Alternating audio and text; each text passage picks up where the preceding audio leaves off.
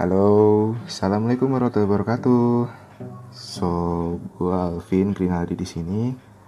Satu-satunya host yang nantinya akan terus mengawali dan terus menemani kalian ya dalam podcast Potsami ini. Doain ya, biar podcast ini bisa terus berjalan sesuai harapan, bisa memberikan uh, positivity kepada kalian dan juga selalu berkah. Amin amin ya rabbal alamin. Uh, hari ini gue mau bahas mengenai apa itu belajar. Momen apa sih yang bikin kalian teringat banget atau sangat-sangat memorable buat ketika kalian belajar suatu hal, especially pertama kali ya. Misalnya pertama kali apa gitu. Apakah itu bikin lu sedih, bikin lu malu, terserah gitu ya apa aja. Kalau gue sih pernah banget nih ya itu nggak akan bisa gue lupain. Naik sepeda roda dua. Buh, naik sepeda roda dua itu kedengarannya sepele ya. Kedengarannya itu tidak terlalu apa ya. Banyak orang yang belajar dengan segitu mudahnya tapi buat gue itu sulit. Itu sulit banget guys gue mesti harus jatuh bangun dulu nusruk dulu masuk got dulu. Aduh pokoknya mah baret-baret dulu lah. Ya itulah memang. Poin utamanya belajar itu adalah perjuangan. Belajar itu biasanya di depannya tuh nggak enak dulu gitu. Makanya ada pepatah berakit-rakit ke hulu berenang-renang ke tepian bersakit-sakit dulu terus senang-senang kemudian makanya uh, kalau gue bisa gue bilang belajarlah sekeras mungkin.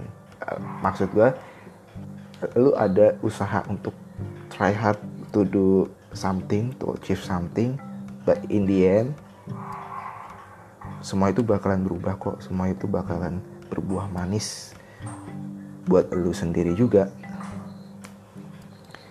Belajar itu juga lu nggak mesti lewat sekolah dulu nggak mesti lu mengalami pendidikan formal dulu.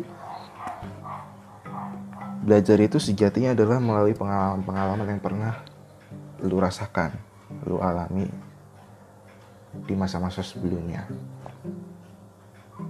Dan menurut gue nih ya kalau orang itu tahu enaknya belajar itu tuh orang seluruh dunia bakal berebut kali mau pada belajar semua. Belajar itu sebenarnya enak banget.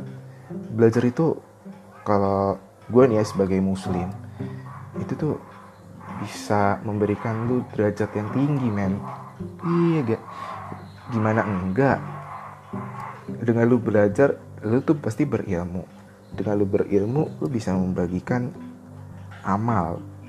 Bisa membagikan kebahagiaan kebahagiaan yang bisa menjadikan ladang amal ibadah lu gitu. Makanya pasti kalau lu uh, ada yang bilang orang bijak itu adalah orang yang berilmu. Dan orang yang berilmu tentu senantiasa berkaya dirinya dengan banyak belajar.